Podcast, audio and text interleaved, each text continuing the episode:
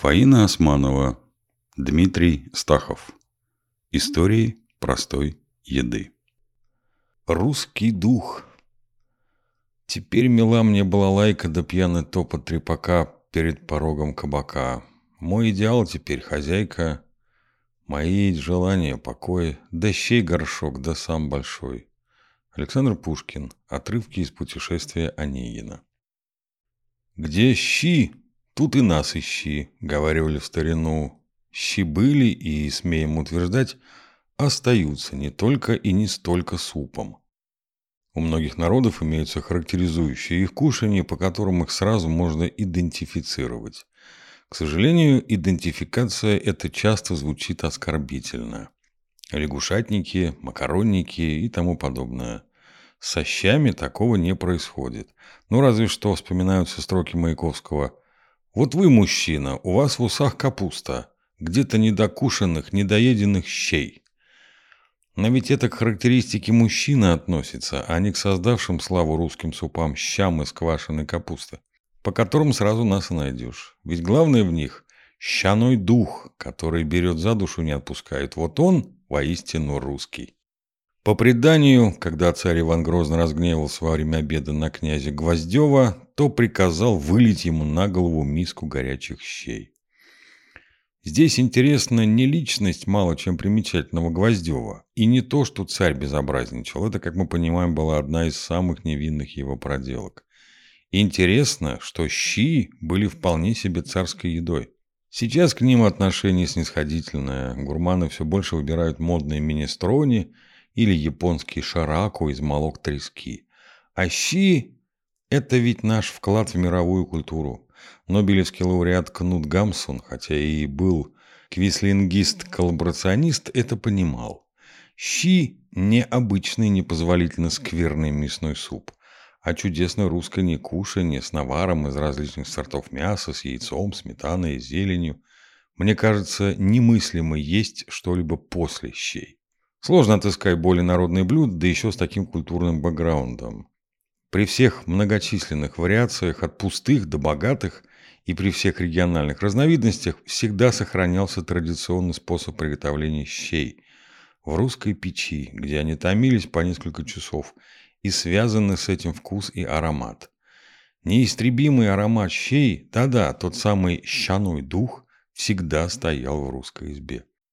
По некоторым предположениям, слово «щи» или «шти» происходит от древнерусского «сти», изначально собирательного наименования любых густых и пистательных хлебов, жидких кушаний. Это потом в рецептуру проникла капуста, пришедшая к нам из Византии, видимо, одновременно с христианством, и щами стали называть в первую очередь капустные похлебки. В отличие от царских, куда мясо клалось обязательно – Крестьянские щи готовились без мяса. Это была повседневная еда бедноты. Самое большое, что могли себе позволить деревенские жители, это добавить для вкуса растолченное сало. Случалось, что приходилось варить щи только из капусты и лука. Поговорки, однако, полны оптимизма. Голь голью, а луковка вообще есть.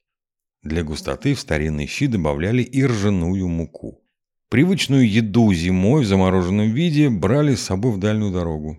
Первыми до этого додумались, скорее всего, сибирские ямщики. Щи замораживали в специальных берестяных коробах объемом более ведра. Вкус щей при заморозке только улучшался.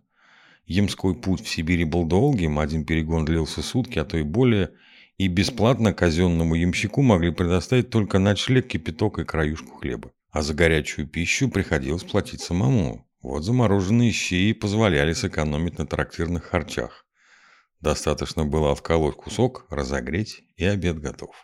Знаток и певец русского крестьянства Иван Сергеевич Тургенев возвел народную еду в символ, написав горькую и сострадательную притчу «Щи». Одинокая старуха после похорон сына сидит в избе и ест, изумляя своей бесчувственностью зашедшую пожалеть ее барыню. «Татьяна, помилуй, я удивляюсь. Неужели ты своего сына не любила? Как у тебя не пропал аппетит? Как можешь ты есть эти щи? Вася мой помер, тихо проговорила баба, и наболевшие слезы снова побежали по ее впалым щекам. Значит, и мой пришел конец. Живой с меня сняли голову. А щам не пропадать же, ведь они посоленные. Барыня только пожала плечами и пошла вон. Ей-то соль доставалась дешево.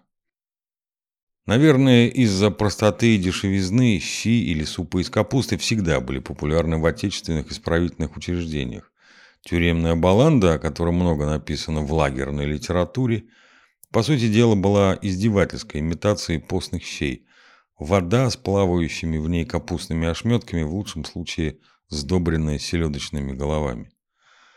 А у постмодерниста Владимира Сорокина в пьесе «Щи» действие происходит в тюрьме далекого будущего, где наказание отбывают повара за приготовление невегетарианской пищи.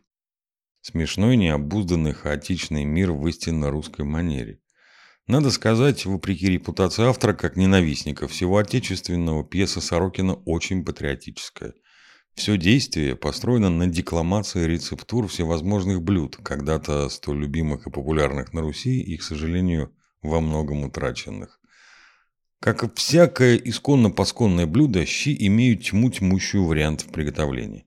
Самые, пожалуй, знаменитые – суточные, которые становятся только лучше и ядренее на второй день. Самые вкусные – богатые, с мясом и белыми грибами. Такие щи готовятся из расчета равного количества мяса, говядины, желательно пожирнее, и квашеной капусты, свежих и соленых белых грибов, моркови, картофеля, репы и репчатого лука. Понадобится также корень и зелень сельдерея, корень и зелень петрушки, укроп, лавровый лист, несколько зубчиков чеснока, черный перец и майоран. Для заправки сливочное масло и сметана. Говядину вместе с луковицей и половиной кореньев, моркови, петрушки, сельдерея надо положить в холодную воду и варить 2 часа. Через полтора часа после начала варки посолить. Затем бульон процедить, коренья отбросить. В глиняный горшок положить квашеную капусту. Залить пол-литра кипятка, добавить сливочное масло, закрыть. Поставить в умеренно нагретую духовку. Когда капуста помягчает, вынуть ее и соединить с процеженным бульоном и говядиной. Белые грибы и разрезанные на четыре части картофелины сложить в эмалированный сотейник, залить холодной водой и поставить на огонь. Когда вода закипит, грибы вынуть, нарезать соломкой и опустить в грибной бульон довариваться. После готовности грибов и картофеля соединить все с мясным бульоном, добавить капусту, мелко нарезанную луковицу, оставшиеся коренья, нарезанные соломкой и пряности, кроме чеснока и укропа, посолить и варить 20 минут. Затем Снять с огня, заправить укропом и чесноком и дать настояться. В течение примерно 15 минут, закутав чем-нибудь теплым. Перед подачей на стол заправить крупно нарезанными солеными грибами и сметаной прямо в тарелках. Самые диковинные щи с головизной. На бульоне из голов осетровых рыб. Легкие из щавеля, шпината, сныти и прочего зеленого разнотравья, которые готовят весной и в начале лета. А еще ленивые или рахманные из свежей капусты, серые из капустной рассады и крапивы, репяные из репы или редьки. К слову, кислые щи, бутылка которых была подана Чичикову, не щи в общеупотребимом смысле слова, а прохладительный напиток, бывший популярным на Руси задолго до Пепси и даже Байкала, и не имевший никакого отношения ни к щам, ни к неотделимой от них капусте. Делался этот напиток на основе солода, пшеничной гречневой муки, дрожжей и сахара и напоминал очень шипучий квас.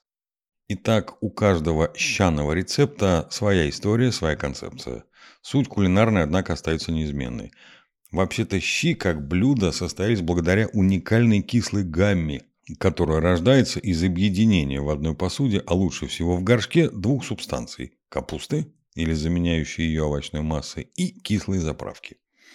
Именно они делают щи щами, пусть даже в рецепте не значится больше ни одного ингредиента. Капуста, хрестоматийные щи нужна квашеная и лучше поострее, но сгодится и свежая. Главное, правильно ее нашинковать. Не соломкой, а аккуратными сантиметровыми кубиками, чтобы ни капли ценного сока не пропало. Партию капусты способен сыграть и щавель со своей пронзительной кислинкой – а вот более нейтральные компоненты – зеленые – сныть, борщевик, крапива и овощные – репа, редька – уместны в щах из-за способности впитывать кислоту. Поставщиком же этой самой кислоты в таком случае могут выступать рассол квашеной капусты, соленые грибы, развар зеленых диких или антоновских яблок. Когда-то в щи вместе с капустой вводили мучную подболтку, чтобы консистенция была поплотнее. Однако это огрубляло аромат и самым дурным образом сказывалось на вкусе. Положение спас французский кулинар Карем. Первое, что он сделал, когда приехал в Россию, поработал над рецептурой. Вытравил из щей эту самую подболтку, а заодно изменил форму нарезки овощей, от чего, как известно, во многом зависит вкус. Таким нехитрым образом удалось и вкус улучшить, и сохранить ту самую ценную кислую гамму. Сегодня работу загустителя выполняет картофель. Одну-две картофелины важно добавить еще до закладки капусты и кислоосновы, после чего картофель нужно выбросить. Во-первых, картофель от кислоты затвердевает. Во-вторых, считается, что он искажает вкус, превращая щи в заурядный суп с капустой. В постных и зеленых щах роль затвердителя-загустителя отводится крупе. Обычно гречневой, которая полностью разваривается. Идеальный вариант основы для мясных щей – говяжья грудинка. Подойдут также огузок, толстый и тонкий край, но чем жирнее говядина, тем лучше. А чтобы щам придать особенный, неповторимый аромат, говядину рифмуют с ветчиной. Мясо отваривают целым куском, ветчину же мелко рубят. И лишь в сборных щах измельчению подвергают все мясные компоненты. А вот рыба в щах сегодня покажется чем-то из области народных преданий и былин. Когда-то для таких щей рыбу выбирали с особым тщанием. Соленую, красную, белужину и яситрину в сочетании с простыми окунями, карасями и линями. Из других пород ничего путнего не выходило, сколько ни бились. Главный же секрет настоящих щей – в колдовстве над квашеной капустой. Ее готовят отдельно. Отжимают, кладут глиняный горшок на худой конец формулированную кастрюлю и заливают кипятком, не забыв сдобрить двумя ложками сливочного масла. Закрытый горшок ставят слабонагретую духовку и держат там до тех пор, пока капуста не разомлеет. Это придаст щам особенный томленый вкус, вообще-то достижимый только в русской печи, и тот самый щаной дух, который в щах не менее важен, чем вкус. В конце готовки, собранные и заправленные укропом и чесноком щи, неплохо снова отправить в нагретую духовку примерно на полчаса. Щи должны быть густыми, чтобы, как говорится, ложка стояла. И чтобы в тарелке над поверхностью этой гущи возвышался хороший кусок мяса. Это щи с горкой. К кислым щам подавали растягай с рыбой или рассыпчатую гречневую кашу. Щи из свежей капусты ели с пирожками или кулебяка с мясной начинкой. К зеленым хороши ватрушки с творогом, блинчатые пирожки или слоеные пирожки с мозгами. Впрочем, если щи удались, достаточно будет и краюхи черного хлеба и стопки водки. Все остальное от лукавого.